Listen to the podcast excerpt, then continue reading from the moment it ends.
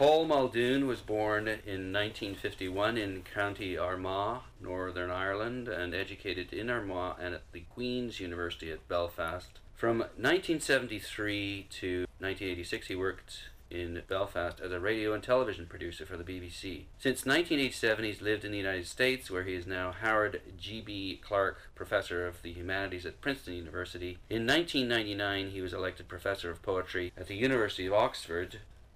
Welcome to the Bibliofile. Thank you very much. Great pleasure to be here. Now, this blurb on Paul Muldoon poems 1968 to 1998 doesn't mention the fact that you've won a Pulitzer Prize. Well, that book was published, I guess, before that. That was the 2003 Pulitzer Prize for Poetry. It was for a book called Moy Sand and Gravel, which is not uh, included there. So that was a bit later on.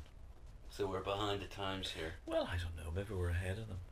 Maybe we're ahead of them. but It is true that uh, one does tend to be introduced as a Pulitzer Prize winning poet. The joke in our family is the Pulitzer Prize winning poet, but of course, one of the jobs of the family is to keep one in one's place, which is where one should be, or below it. well, that, and I imagine it rings in your ears, the fact that the Times Literary Supplement said something very, very flattering about you being the best poet born since the Second World War. Is that, is that what they said? You know the guy that. You know, I'm not even sure who wrote that. It was. Uh, it I imagine you like that person. well, you know, it's rather a large statement.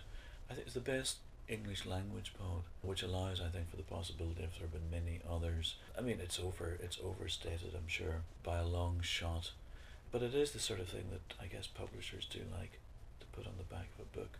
It's kind of dangerous because, I mean, in some sense, it's more likely than not to inspire the response. Well, I mean, he can't, he can't possibly be as good as all that. In many ways, I think to inspire, inspire people to uh, start taking taking one down a peg or two, which is a perfectly reasonable and indeed legitimate response. It sounds a bit like uh, when you go to a movie, you don't want your expectations to be too high. Well, that's right. Because then it Absolutely. just doesn't. I think that's right. We should just stop quoting it. because, uh, as you say, when uh, the new Ice Age, for example, the meltdown was coming up, uh, coming out, I was had very, very high hopes for it. Because I'd read somewhere that it was even better than the original, Mm. which is almost unimaginable. You know, maybe even the best Ice Age movie since the Second World War. But uh, unfortunately, of course, it turns out to be nowhere near as good as the, the first one. Well, the thing is, you get to see the entire second one in the trailer anyway. Yeah, uh, well, the best bit of it is the little squirrel or whatever he is after the nut, the hazelnut. Yeah. Prior to our meeting, I do this with authors that I admire and respect. I'll try and get their uh, uh, first editions of their work, and uh, you kindly signed them for me. And I noticed on pretty well all of them, your initials PM appear on the front cover. And this is particularly interesting to me because I'm pleased with my initials. I didn't do anything to get them, but my initials are NB. Yours are yours are PM, so they both have accepted meanings other than just simply uh, initials of our names. Do you put on there for a reason? You know, I don't put it on at all. I, I very rarely even realize it's there because it's on the cover of the book under the, the dust jacket of a hardback edition of it. That's just a house style, I guess, from Farrar, Straus and Giroux. And I assume that the initials of all their uh, writers, or certainly their poets, are in the similar position on the hardback copies of their books. So it's not my decision at all. It's got nothing to do with me. Post Meridian. Prime Minister. No, Prime Minister. Yeah, I mean, as I say, I hardly ever see it because I usually don't don't take the dust jacket off a book or indeed open it much at all. But there it is for sure. Well, as we know, that 70% of the value of the book resides in the, the dust jacket. Unless, of course, you want to read it. Right. I'm not. Uh, I Heaven forbid. I'm not much of a, a book collector, but certainly I have a sense that having the original dust jacket, I see it often mentioned in in dispatches, and uh, certainly um, the covers of some of these books are quite quite beautiful. So one would want it for that reason, if no other. I wanted to uh, to start with uh, James Joyce and his uh, discussion of secular epiphany. Uh, that he defines as a sudden, dramatic, startling moment which seems to have heightened significance and a magical aura, and that it is the duty of the writer to record this. Does this motivate your writing, this drive, or I think some version of that, that would be a way of describing it, absolutely. Not so sure about the recording of it. I, I, know, I think I know what Joyce means by that, um, in the sense that uh, there's a, I think for him, a sense of uh, the epiphany pre um, dating uh, its discovery, whereas uh, I think I'd be much more inclined to think of, of the, the epiphany as something one discovers through the making of the, the work of art. It's not a term I think about a great deal, but some version of that, some version of showing forth, which is what it means, as you know, some version of um, a uh, manifestation, of a revelation that's at hand. Some kind of little revelation. It may be very slight, but, but real, that occurs, I think, in any decent work of art. One comes out the other end of it changed in some way, ideally, you know. The, the, the reader, obviously, as well as the creator. Absolutely. Yeah. I mean, all you're doing, I, I suppose, uh, maybe my term, recording but what you're doing, you have a motivation to record this epiphany because it has had such an impact on your life, so that people will share that with you. Yes, except that I don't realize what the epiphany is, if we continue to use that word, and what the revelation is until it is revealed through the process of the making of the poem in this in this case. In other words, I never know what the poem is about while I'm writing it. I never know what um, what change is about to be affected in the world until it happens, if one's lucky, through the course of the poem being written, right? So yeah, it's not as if I have a vision and then try to set it down. There's no vision.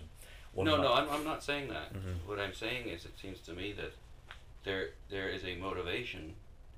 You're you're you are participating in the creation of something of importance there is wow. you don't have to share that with anyone, but you do. Uh, well, one's sharing it with oneself initially. I mean, the discovery is with is, is for oneself. Um, and uh, I suppose that uh, you know after that, if uh, if anyone else you know looks over the shoulder and uh, engages in that, uh, and finds something something similar perhaps you know that's that's up to them. It's true that they're published of course. Mm-hmm. absolutely. But i guess what i'm trying to get at is is the the creative work it, the work of creation itself adds depth and richness richness to your experience of, of life. Yeah can you then just leave that be or is there an, uh, an overwhelming desire to share this revelation with others? Well, I suppose no. It's not an overwhelming desire because if if anything, uh, for me, that's the most engaging part of it, is the making of it. But not, and, not, af- and after that, as far as I'm concerned, it's done. It's over. It's done with. So um, they're published, I suppose, as much as anything else, um, by way of um, you know, shuttling them out of one's life. And if someone else um, engages with them and, you know, has, has a similar experience um, as one might have had oneself, that's fine, you know. I'm, I'm surprised though, uh, I'm surprised because you shuttle it off, but the reaction of a reader to what you've done seems to me wouldn't wouldn't that be just as interesting to you because then it would stimulate greater understanding of what you've created both within them and within you um, it's well it's not that I don't care what people think of them or what. Uh, No, I didn't say that. I guess what, Uh. I'm, what I'm getting at is, wouldn't doesn't the engagement with a reader of what you've created? Uh, I guess it's not you're shuttling it out. What I'm trying to say is that that seems to me that where it might begin. Oh, I think certainly the idea of the reader, uh, in some sense, completing it, if that's what you're getting at, um, you know, that, that, that there's certainly um, a great deal in that. Um, but the reader who comes to it is standing in for that first reader who was oneself, you know, Mm. just as one as the writer was standing in for subsequent readers um, who might come to it. But I mean, obviously, I mean, I would like the idea of people reading them, uh, and I understand the notion of readers finish them, finishing them, Yeah. as it were. Um, but you know what? Uh, I don't don't really go with the idea that the reader is, uh, in some ways, um, completing them in in, um, in in fundamentally significant ways. I really don't, because and I'll tell you why. Because uh, each reader has pretty much the same response to uh, to the poem. Uh, again, I, I can't help but want to jump in there by saying that each reader has completely different life experiences, and therefore, each reader's experience of your poetry would be different. Right. Well, in the sense though that of course each each reader has a, a different experience, and uh, each word um, conjures up something slightly different for each reader.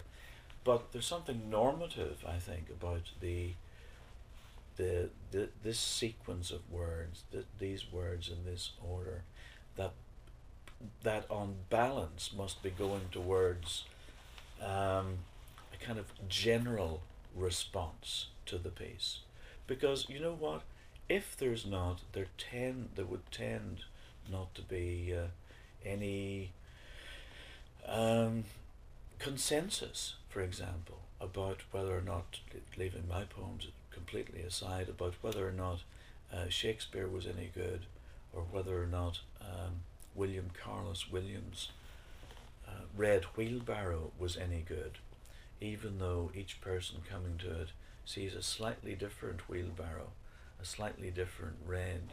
There's nonetheless an agreement that whatever the impact of the image that's conjured up by these words is is one might say universally uh, moving, accepted, conjures up enough of a normative image to to work, even though, as you say, each person is seeing something slightly different. So absolutely, I mean, yes and no. You say normative. I think you're introducing the whole idea of judgment there, uh, and I wasn't necessarily going there. I think judgment is we make judgments all the time. I know it's uh, I mean, the experience is sorry. The experience is unique. My experience of your poetry is unique to me. Then there is this normative, judgmental group decision Right. that says, "Well, yes, this actually is pretty good versus this." Yeah, it is unique, of course, but it may not be quite so unique as we'd like to believe. Mhm. It may be much more like the next guys or gals than, than we want to believe, really. You know, part of that has to do with the workings of the poem on one, not the workings of the poet. It's what the poem wants to do. Yeah, it's a What- third. Ent- it's another entity. That's right. Between the two of us, That's it's a right. third. Yeah, it's got nothing to do with the writer as a as an individual, or the, in some sense the reader as an individual. It's really got to do with what it wants to do. Uh, I think.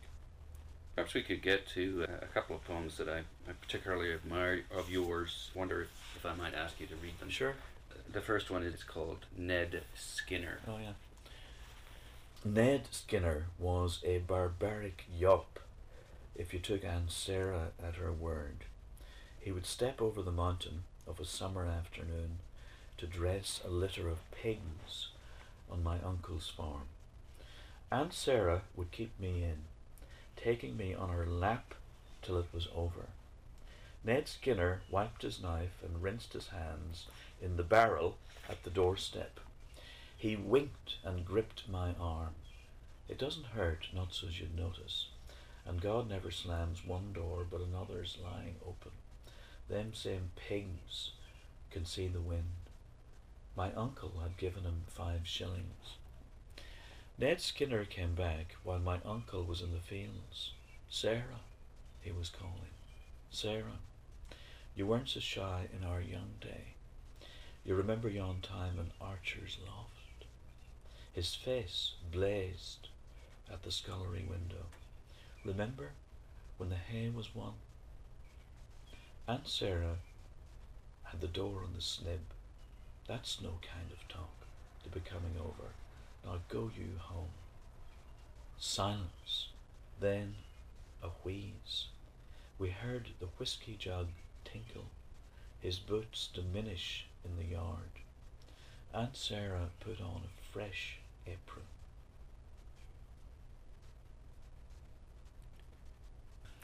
A line, a little bomb, not a bomb, but it's just a little thought capsule that, uh, and God never slams one door, but another's lying open. Mm-hmm. Uh, right. I mean, uh, yeah, yeah. So you know, out of disadvantage, out of problem, uh, you know, every cloud has a silver lining, or some cliche like that. You know, there's an upside to everything. There's a downside to everything. Uh, there's an upside to being slaughtered. there is absolutely because there was well. Just talk to the terrorists, actually. Yeah, the, it's not so much the uh, the slaughtering here; it's the gelding, the gelding of the pig, and the this uh, euphemism to dress a pig refers to the gelding of a pig. And I'm not sure there's a one to one relationship between the two, between gelding and, and having the vision. But it's certainly the case that in Irish folklore, there's a sense that pigs can see the wind. Why, why on earth they'd want to see it, I'm not sure. I suppose, in some sense, seeing the world, you know, have some kind of special vision of things. There would have been um, Boar deities, of course, in Ireland as there were through Europe. Uh, pig, pig gods. There was a, an ancient rampart, an old division of Ireland which runs, ran, runs, uh, somewhat along the lines of the present border between the two uh, parts of Ireland uh, as they're generally construed, called the Black Pigs Dyke. So uh, many, many stories of huge uh, huge boars bounding through the country, you know. So the pig, the pig's an important uh, piece of furniture there in the Irish context. I read somewhere that uh, that, that myth is, plays a, an important role in your your poetry. The myth of the pig. I don't know about the myth of the pig as such, but certainly, yeah, one. I mean, in some poems, they're they're. You're Irish, though. I mean, it just makes sense, I guess. Well, I mean, it makes sense for many of us this part of the world too. Presumably the uh, the myths of the, fi- the the founding people here are quite important.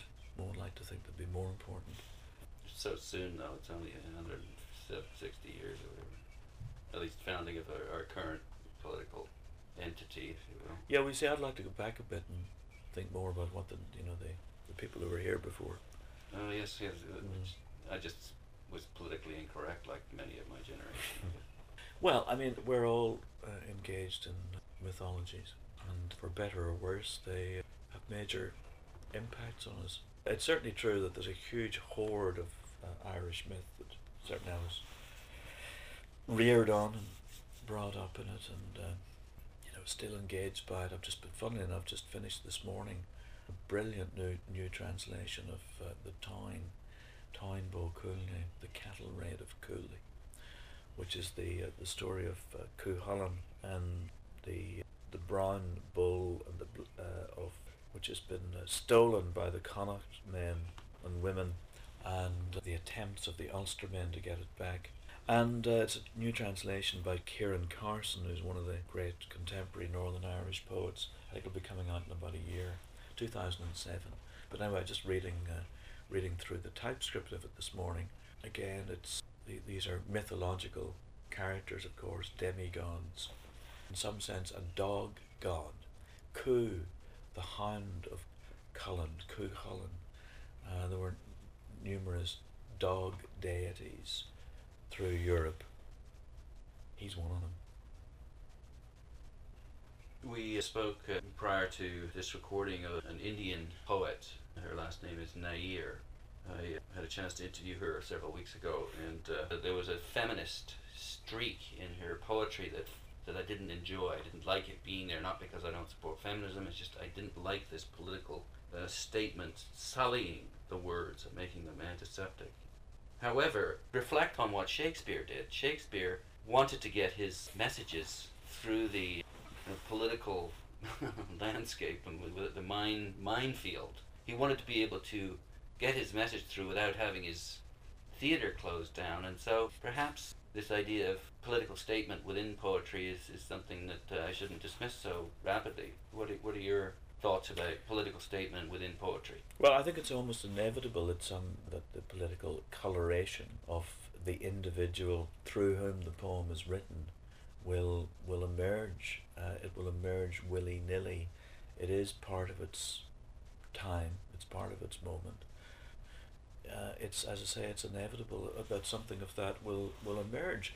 What I'm, I suppose, resistant to, and it sounds as if you might be also, is I suppose a, a very crude political propagandizing the, the espousal of a particular position that runs the risk, I suppose, of being of being much more geometrically crude, to use that word again, than most situations are. I mean, we know that most aspects of our lives are much more complex than than we know ourselves most of the time, that we allow for most of the time, um, because we're const- constantly simplifying things just to get through the day.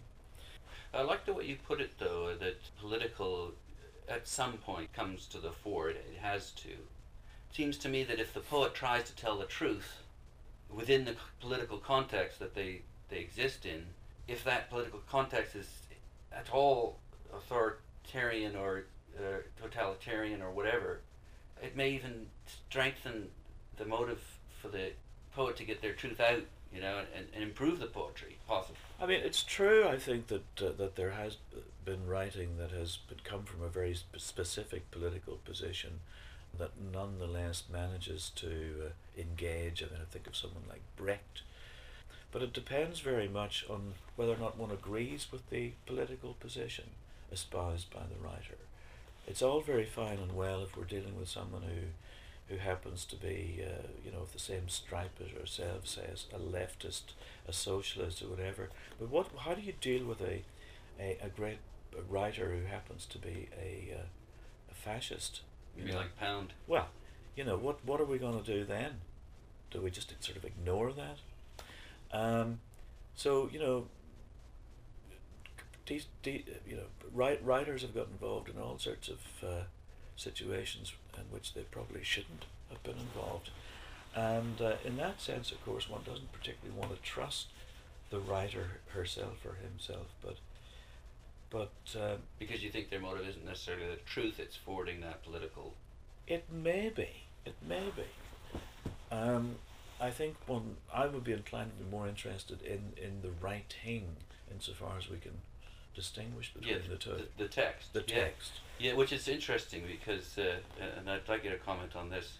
Several years ago, uh, when Johnny Depp was doing very interesting Mm. movies, Mm-hmm. I, I was You mean Pirates of the Caribbean? Uh, isn't yeah, of interesting? course. Yeah, yeah, fascinating. Yeah, yeah. Well, I, I've always liked pirates, I must say, and I like Johnny Depp Well, as pr- Keith Richards.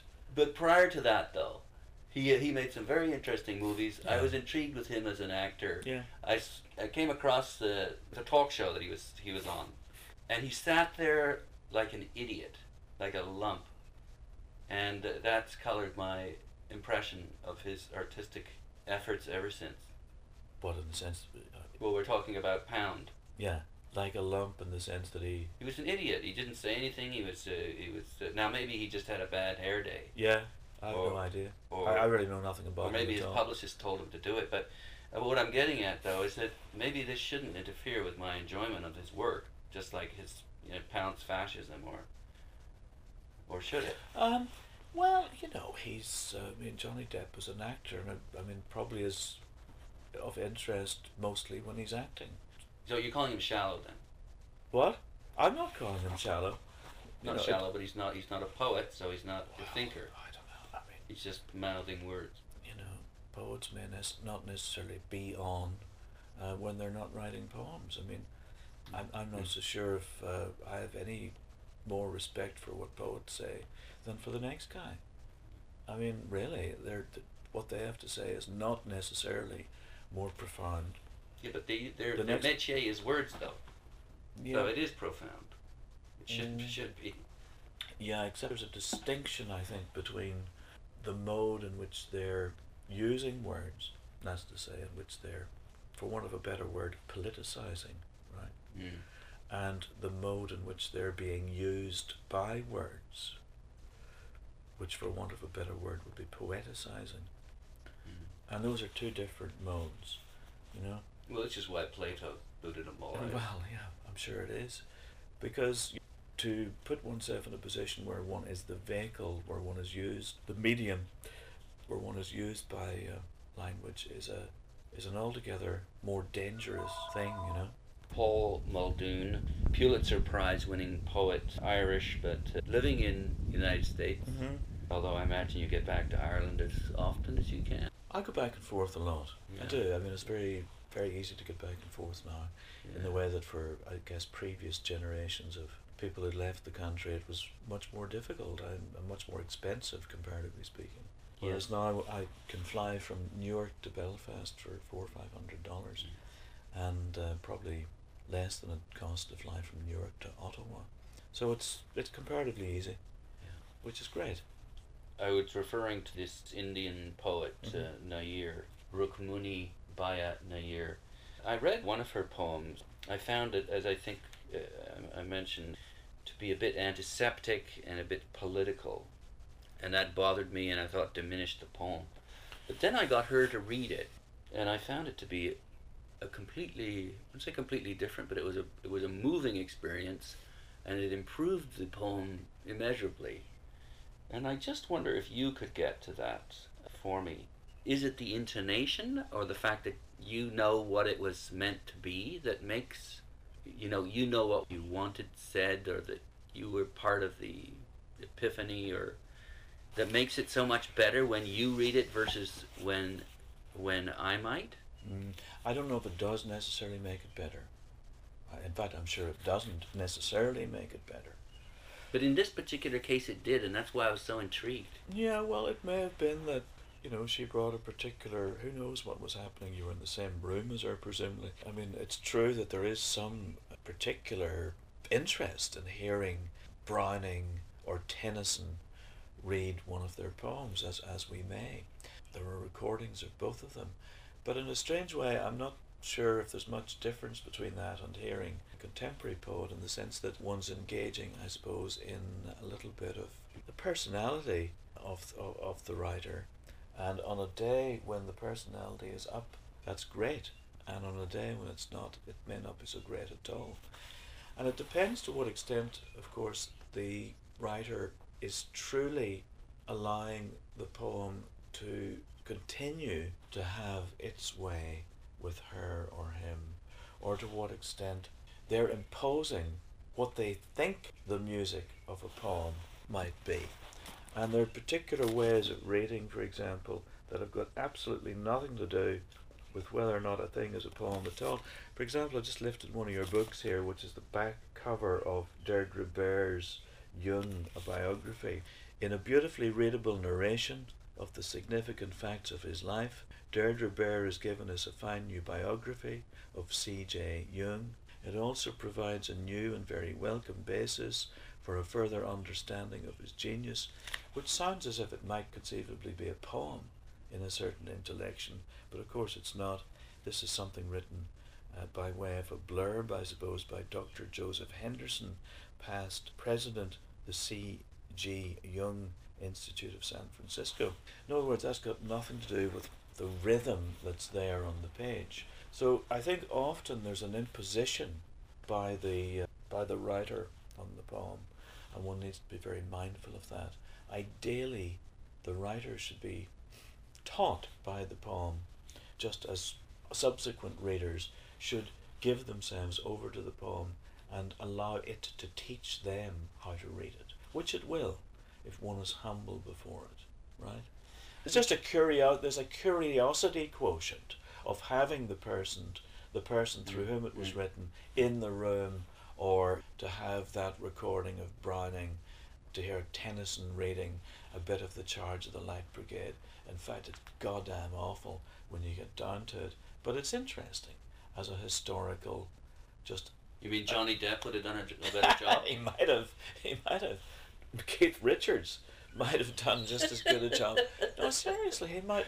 That's the whole point. I think when I met with her, I didn't like the poem. I thought I don't want to read this feminist, whatever it's called, diatribe or, or, or, whatever it is. And then she read it, and it changed my whole feeling about the poem and, and the fact that it was certainly a more moving experience. The actual words themselves. Yeah. Well, I think sometimes in that particular mode, poems will kind of rise off the page, just as songs do. And they actually, in some performative mode, they're more interesting than they might seem on the page. And of course, it depends. There are people who are better at reading poems than others. Well, well Seamus Heaney, you listen to his voice, and it's just what a fabulous voice. It is. He's a great reader. He's a great reader of his poems, his own poems, and anyone else's actually. But speak of Johnny Depp, there, I mean, there are actors who are extremely good at uh, reading poetry, and one of them, by the way, is Meryl Streep, who's a really great reader of poetry I mean, whatever one may think of uh, other aspects of her Her career. accents are appalling. Well, I think a lot of people have that feeling that somehow acting equals accent. That's problematic. Accent undermines uh, acting. I think it often does. But quite independently of whether or not Meryl Streep's acting is completely accent, she is a great reader of poetry. She really is. Why do you say that? Because I've heard her read a few times and she gives herself over to it got nothing to do with accent. There's no accent involved. She's just really attentive and humble before the thing. She's smart before it, as well as being humble before it. And some combination of the two, which is basically the state in which the person who wrote it found themselves in, ideally. In awe of their what they've just done. Well, uh, I don't know about in awe, but certainly in some sense, in some sense, perhaps in awe. That's to say, this not not of what they have just no, done. No, but another power has right. just used them as a crucible. Absolutely, of what has just been done, not what they have done. I have no interest myself in writers who think they've done anything at all. Really, mm-hmm. it's it's of no interest. What I'm interested in is the experience that all of us have, whether or not we even think of ourselves as writers of looking at something we wrote, a letter that we wrote, or you know, a little essay we wrote when we were at school, and we look at it and we think, my God, who wrote that? Did I write that? I don't think so. I couldn't have possibly have written that. It's too good. And I think that's the, or whatever, or, or it's too bad.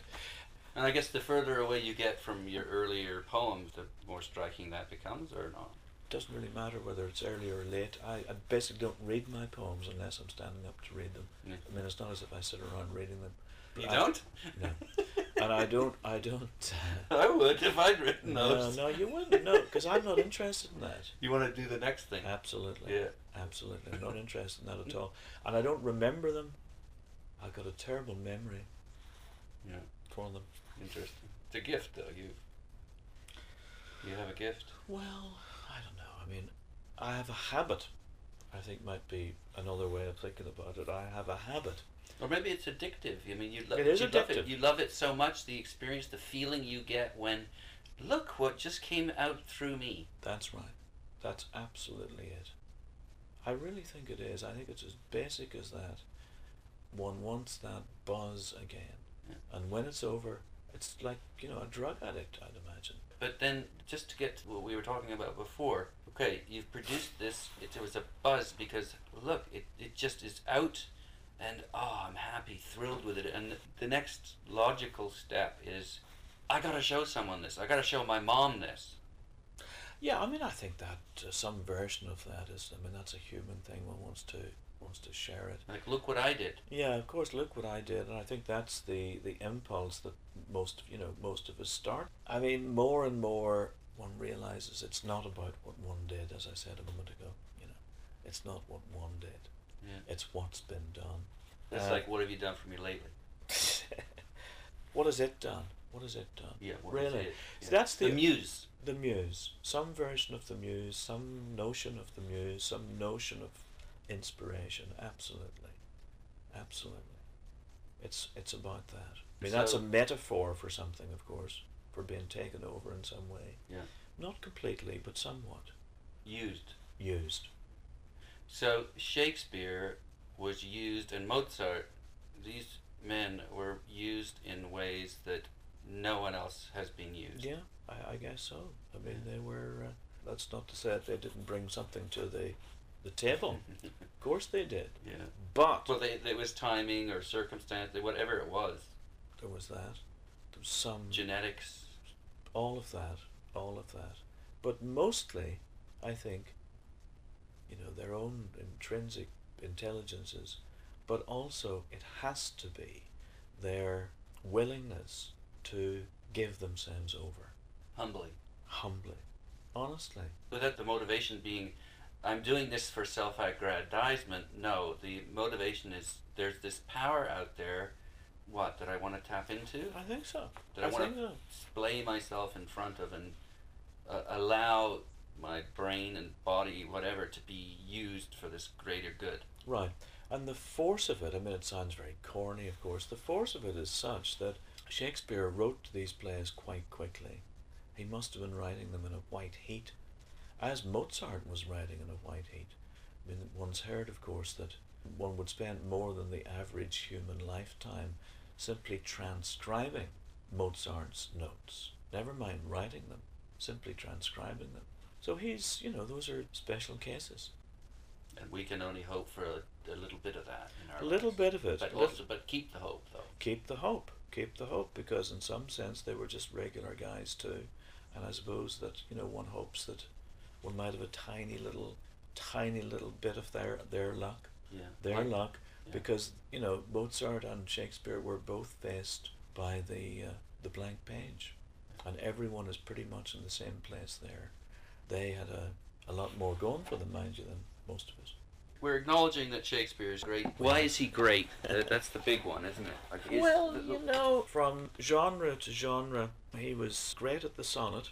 The structure of those plays, the structures of those plays, for the most part, are quite extraordinary. I went to see a production a couple of nights ago of uh, Romeo and Juliet, and it was not a great production, I think it's fair to say. But you know what? The play just, you know, the writing, because one knows it, of course, it's hard to judge, hard to disentangle but the writing is just so brilliant. And the really, really, really, really great plays. you can't go wrong with them, can you? Yeah, No. you can't do can't anything to wrong. them. You can't. You could do them upside down on a manure heap, and they'd still be okay. You ever been to a Shakespearean play that has really been completely awful? Certainly, awful productions. Yeah. Awful productions. And and mangling of the of the words, Yeah. but But even so, even so, it comes shining through. I'm scurrying around here and I can cut this out, but I really want to read. There's one sonnet on lust that is just, it's one of my favorites. I just Mhm. can't find the frickin' This is sonnet uh, 129, for example. The expense of spirit in a waste of shame is lust in action. And till action, lust is perjured, murderous, bloody, full of blame, savage, extreme, rude, cruel, not to trust, enjoyed no sooner but despised straight past reason hunted, and no sooner had past reason hated, as a swallowed bait on purpose laid to make the taker mad, mad in pursuit and in possession so, had, having, and in quest to have, extreme, a bliss in proof, and proved a very woe before a joy proposed behind a dream. All this the world well knows, yet none knows well to shun the heaven that leads men to this hell. I mean, part of what makes it so great, of course, is his absolute mastery of the uh, the balanced, uh, the paradox, the balanced line. Quite extraordinary, and I suppose one comes out of it with a sense that he writes all this the world well knows. In some sense, we do well know it. We can't we can't stop ourselves. We can't help ourselves. That's right. We learn nothing. We learn nothing. Yeah. It's one of the tragedies of being here is how little we learn. Both within within the confines of our own lives and generation to generation. Generation to generation, nothing. Absolutely nothing. It's extraordinary uh, how how little we learn. And I guess um, it's probably just as well, in some sense, that we learn little, because uh, we probably wouldn't continue in Well- some respects. Well, and also it seems to me that you know if we did learn generation to generation and that memory, then each different generation wouldn't have a chance to learn the lesson. In a way, Well, it's tragic, but I mean maybe we each generation, each one of us has to learn these lessons on our own. well, it's by by the time we uh, come out the other end. Of course, one of the things we know is how little we know. Yeah, that's the sign of intelligence. And uh, but anyway, I mean, he said writes here all this the world well knows, and of course, at some level, uh, what uh, the work of art is dealing with is the uh, is that tension between some form of recognition and actually the arresting discovery of what is not quite recognizable, what we haven't quite seen before. or that we can't you know that we can't. You combining the the intellect and the emotion that it's just it's impossible It is. Anyway, he's uh, quite extraordinary. Quite extraordinary.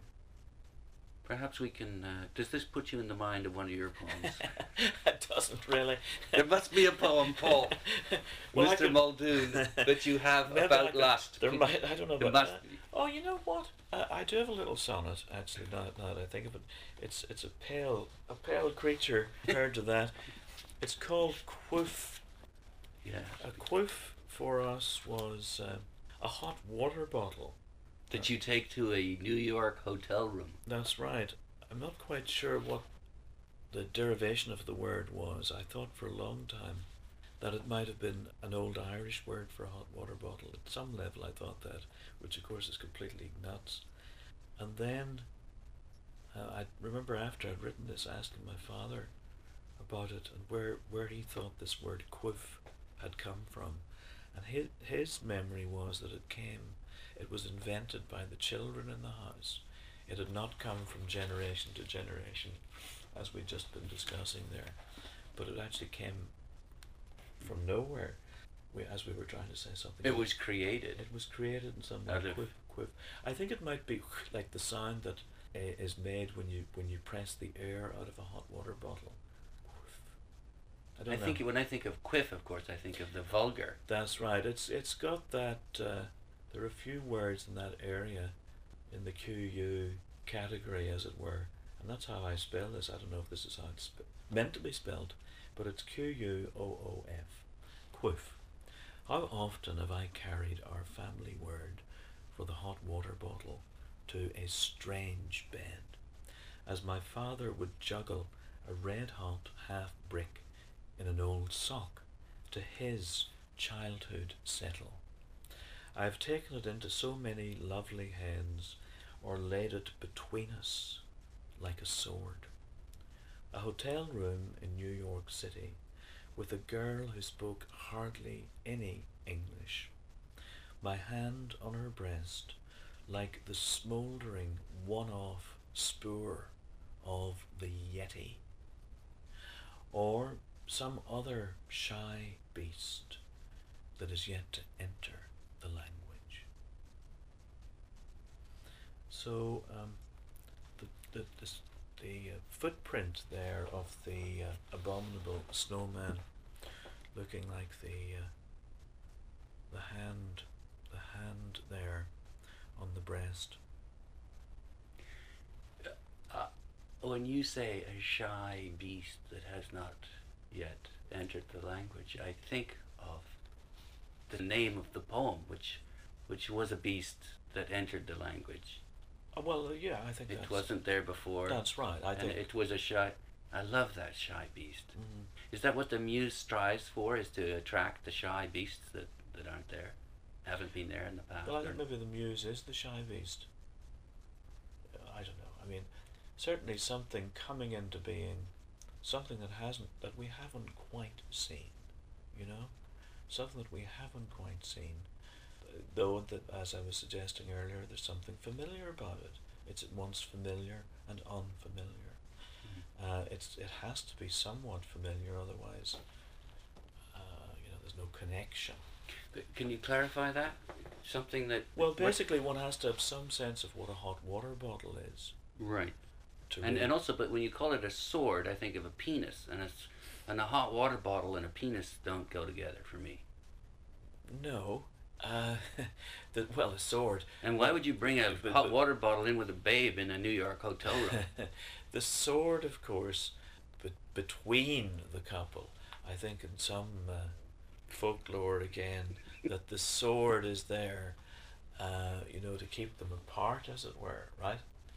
Um, whereas, in fact, in some ways, it was bringing them together. Well, you know, the, the hot water bottle comes in, a, in uh, various shapes and sizes. You know, these are kind of old stone. but wait a minute, if you have a sword, the sword might puncture it. it is a danger. And of course, the sound it might make as it punctures it could be just that sound of the quoof. It's a problem for sure. But I suppose the poem is skipping about a little bit there, leaping from one thing to the next. Laid it between us like a sword, in the way that one would lay a sword between us, perhaps less than the hot water bottle itself is physically reminiscent of a sword. You know? Now we've read the acknowledged genius, the greatest poet ever in the, the English language. Mhm.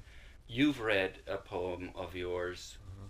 You are acknowledged as one of the greatest contemporary poets. Well, hmm maybe. And now I'm going to read a poem that I wrote maybe five or seven years ago. Mm-hmm. No one's ever heard it before. Really? Excellent. It's just this little thing that came out of me because I Uh-huh. was upset Uh-huh. about something that happened. Uh-huh. Good, good. And then perhaps if we could just have a look at the greatest, you know, the great and the completely unknown, and what, why are they different? Well, let's Okay. hear, let's hear Let's it. They hear may not be different at all. My bed, back for Christmas, after an absence. I enter her, sighing. She tells me what I've always never wanted to hear. Three and a half months gone.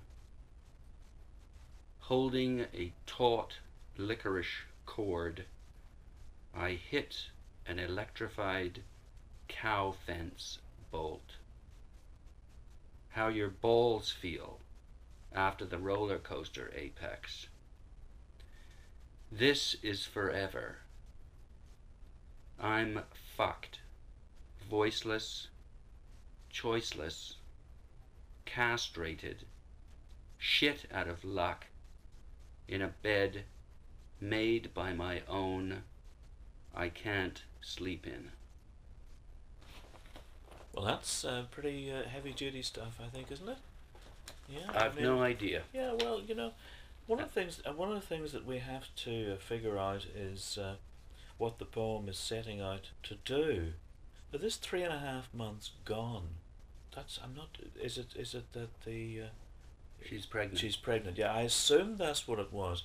Uh, I assumed that's what it was. But just hearing it flying by there, I wasn't sure if it was if the absence, uh, you know, if that was a relationship between the absence and uh, and that. I assumed it was three and a half months gone, particularly with the taut licorice cord.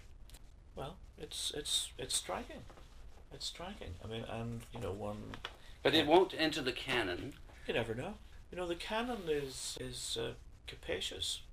You know, And the canon, there's room in the canon for uh, poems that are doing different things. The canon can't be that capacious. I mean, uh, I think it- we it- have we all have to believe that it uh, that can.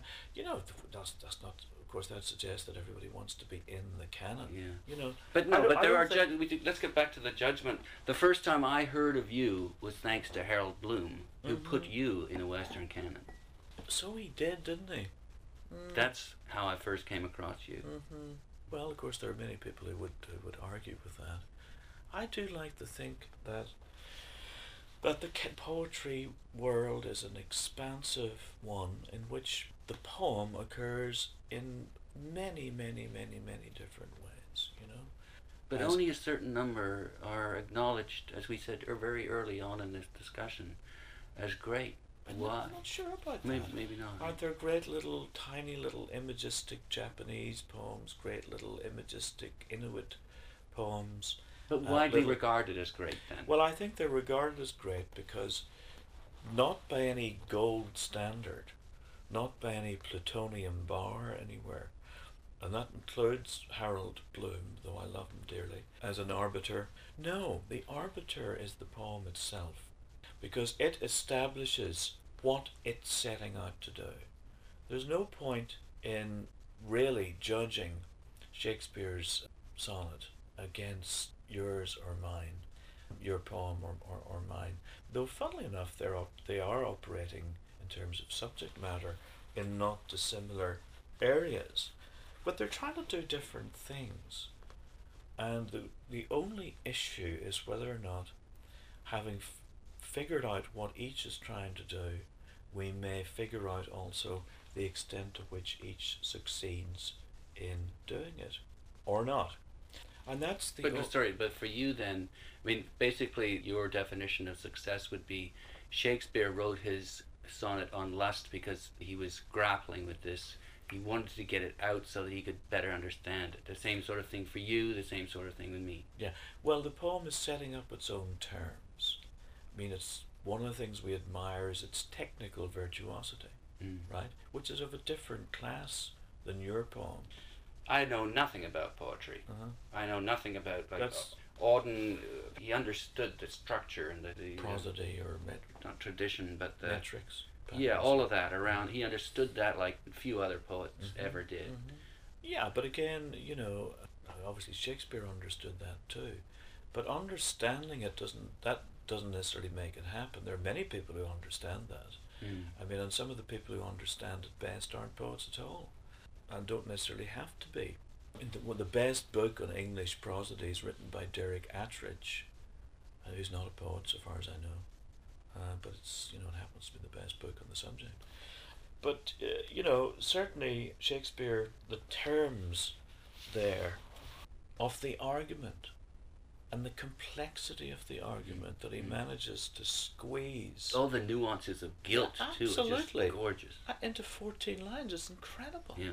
It is incredible. Mm. It's like, uh, you know, like rations you take with you on a on, in, in, into the wilderness. yeah, You know, into the into like the pemmican, like it's condensed. absolutely. yeah. It is condensed so- protein. It is, absolutely. So one admires that. Now your poem's not trying to do that. That doesn't mean it's not admirable, right? It's trying to get some anger out. I yeah, think. and that's fine. That's what it's setting out to do. That's what it's. That's what it's. Uh, And what did yours do? I'm trying to remember now. Mine's just trying to set down this little moment, I suppose, uh, to find a strange little simile or metaphor. I suppose a little poem about uh, language in some ways, as much as anything else. I really don't know. I'd have to think about that next time. Just in closing, uh, it seems to me that this has been a. It's more than just seems. This has been a lovely el- elegy, uh, celebration of um, the democratic uh, accessibility of this uh, exercise that uh, anyone can use and enjoy and benefit from by us reading and obviously the, the actual writing and creating. Absolutely. You know, I do think that the sooner we accept that poetry, uh, the idea of poetry, uh, covers a huge range, you know, from the riddle through the prayer to the charm the rap song, the Shakespeare sonnet, and everything, uh, everything in between, the song lyric. You know, the sooner we have a sense that it's an expansive notion, uh, the better, because all of those are in, in essentially involved in a, if not exactly the same, a very similar, very similar business, and also have the sense that poetry, which for so many of us was, you know, associated with unhappiness basically at school. Really, you know. I mean the fact that it was jammed down your throat. Jammed down because you, they're not, you know, most people are not int- really interested in uh, what's happening in the uh, that Shakespeare sonnet. They just want to get it offloaded somehow into the head of uh, fourteen year old. Oh, you're talking about the teachers then? Yeah, Mm. Yeah, the fact is that that poem, as you say, and using 14 year olds is obviously completely apropos. That poem itself, if, if it can be delivered in such a way, it is so appropriate for yes, them. it is absolutely. And yet, because it's Shakespeare and the way it's taught, I suppose, that's why I love these uh, movies. The Romeo and Juliet that was done. Sure. That w- with uh, DiCaprio, that Yeah. was just brilliant. I don't know if you saw it. Yes, I did. Highly recommended. Uh, yeah, we're gonna have to get. Uh, I think we're gonna have to get Meryl Streep and Johnny Depp in a two-hander, as it were.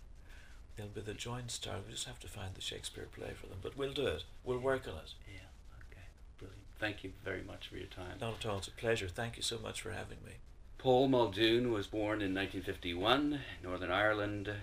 This is the short version and has won a Pulitzer Prize in poetry. His latest collection of poems Horse Latitudes will be coming out in October 2006. Thank you very much. Thank you.